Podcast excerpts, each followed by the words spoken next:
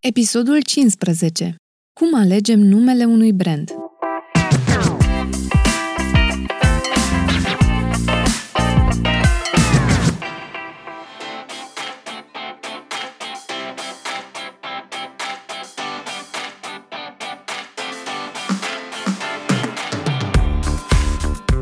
Salutare tuturor!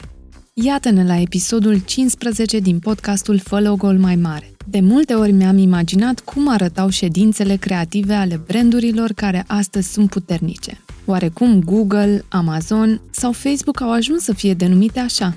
Oriunde te uiți, vezi nume de business formate dintr-un singur cuvânt.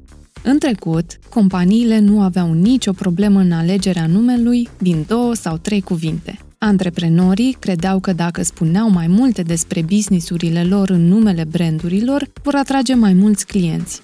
Însă, în lumea digitală în care trăim, numele minimaliste sunt deseori preferate pentru că sunt mai ușor de reținut și de recunoscut decât cele compuse din mai multe cuvinte. Cum reușesc companiile să găsească un nume puternic pentru businessurile lor? În primul episod din podcastul Fă logo mai mare, vorbeam despre puterea unui logo de a crea o imagine în mintea consumatorilor despre o anumită companie. Logo-ul e o reprezentare a unui nume, iar alegerea lui poate avea un succes extraordinar sau un eșec de proporții. La fel ca reprezentarea unui logo, găsirea unui nume de brand e destul de dificilă. Nu doar că trebuie să știi câte ceva despre psihologie umană, dar trebuie să definească și esența businessului sau a produsului. Ca să creezi un nume de brand memorabil, ar trebui să începi cu câteva concepte de bază.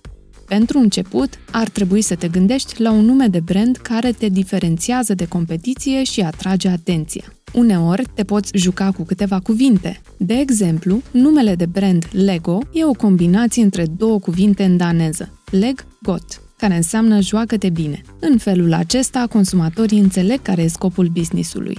Apoi gândește-te cum ar suna numele de brand, ce emoții ar crea atunci când e rostit. De exemplu, un restaurant grecesc, dacă ar avea un nume simplu, Food, n-ar însemna nimic pentru consumatori. În schimb, dacă numele ar fi Ambrosia, ar crea o emoție, însă doar pentru greci, căci Ambrosia este recunoscută în mitologia greacă ca dineul zeilor.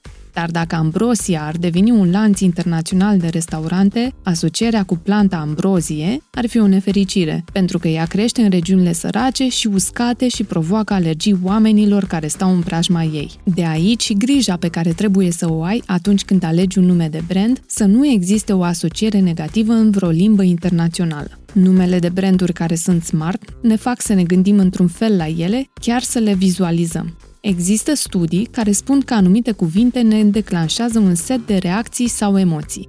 De exemplu, cuvântul e-mail poate însemna stres pentru unii oameni. În schimb, cuvântul lemon sau orice nume de fruct folosit în construcția unui brand poate declanșa o stare de calm. Până acum știm că numele unui business trebuie să fie smart, să aibă un înțeles, să fie unic și să declanșeze emoții. Totuși, de ce trebuie să fie scurt?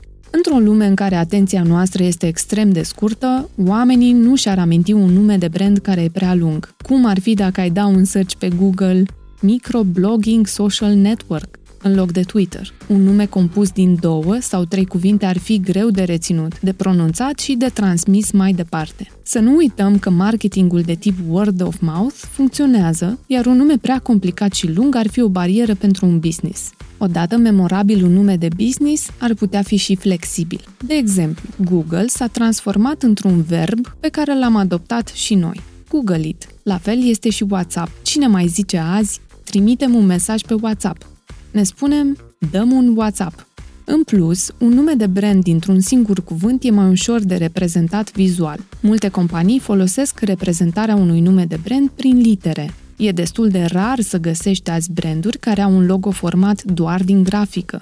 Iar dacă numele unui brand ar fi mai lung, ar fi și mai greu de potrivit într-o formă. De reținut patru lucruri în alegerea unui nume pentru un business. Dacă te pui în pielea consumatorilor și înțelegi ce așteptări au, atunci ai șanse mai mari să alegi un nume de brand inspirat. ia în calcul un moment în care businessul tău se poate dezvolta. Chiar dacă produsele sau serviciile companiei tale se pot schimba, numele de brand ar trebui să rămână la fel. Nu alătura două cuvinte care descriu businessul tău. Devine clișeu. Nu uita să testezi numele companiei, fie cu câțiva membri ai echipei tale sau cu câțiva prieteni și să vezi cum arată atunci când îl scrii pe hârtie sau într-un website. E important să reții că un nume de brand bun nu înseamnă să alegi un cuvânt la întâmplare, dar nici să alegi un cuvânt care e foarte evident. Dacă ai o companie de calculatoare, să îi dai numele PC sau laptop n-ar funcționa. Pe de altă parte, dacă îți denumești businessul după un singur produs pe care îl ai pentru moment, ar funcționa o perioadă, dar îți limitează businessul și nu îți oferă spațiu să dezvolți și alte ramuri în viitor.